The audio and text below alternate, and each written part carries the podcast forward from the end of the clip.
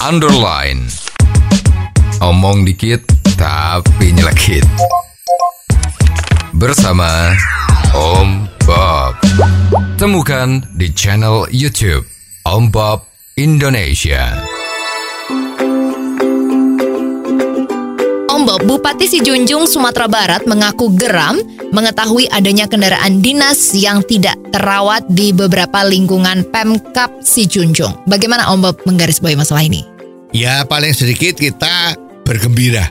Ya, paling sedikit Bupati ini Sumatera Barat ya, itu sudah mempunyai inisiatif dan melakukan kontrol dari keadaan kendaraan atau mobil dinas yang dipakai oleh anak buahnya. Ya ini berita yang baik lah ya.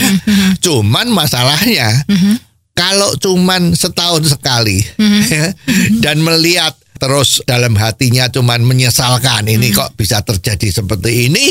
Itu masih kurang.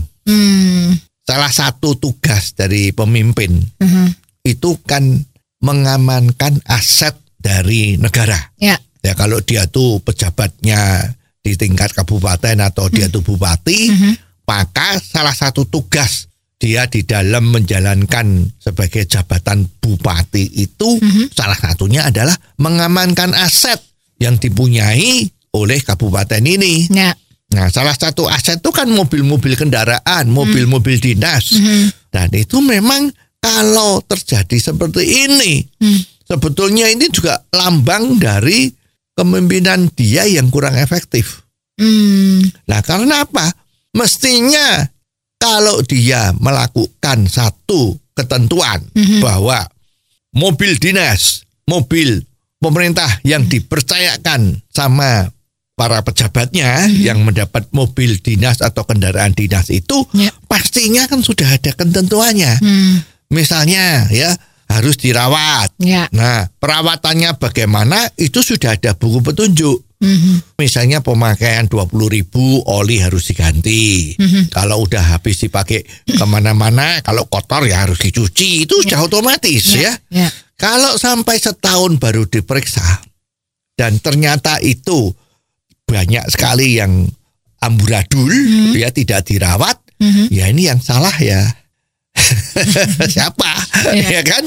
Kan seharusnya dilakukanlah yang namanya kontrol terpadu. Ya dari dulu kan sudah ada itu ya, slogan-slogan bahwa harus melakukan pengawasan terpadu dari atas sampai bawah. Nah, ini kan berarti tidak dilakukan.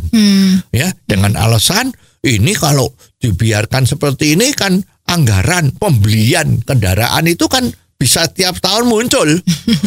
Padahal kalau perawatannya baik, sekarang ini kan nggak ada loh mobil yang 1 tahun 2 tahun rusak tuh nggak ada. Kalau perawatannya baik itu biasanya bisa sampai 10 tahun. Nah, oleh sebab itu kan ini kan memang betul-betul konyol ya. Kalau sampai ada kendaraan dari pejabat yang harus dirawat tapi tidak dirawat. Ini berarti konyol. Coba kalau sekarang Indonesia itu ada sedemikian banyak ribuan kabupaten.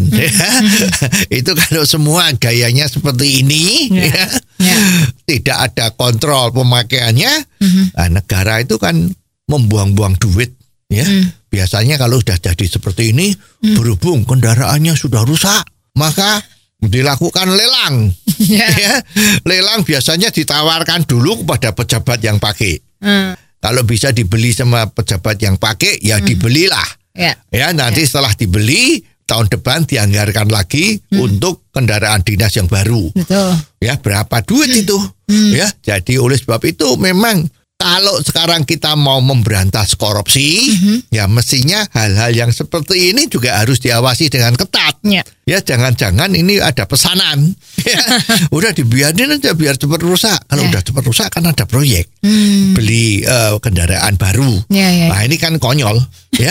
Jadi mestinya memang jangan sampai terjadi. Ya mudah-mudahan dengan adanya pengakuan dari salah satu bupati tadi itu di Sumatera Barat, ini menjadi warning bagi seluruh aparat di Indonesia ya bahwa inilah contoh kalau pekerjaan yang harusnya dilakukan sebagai kontrol itu tidak dilakukan dengan baik.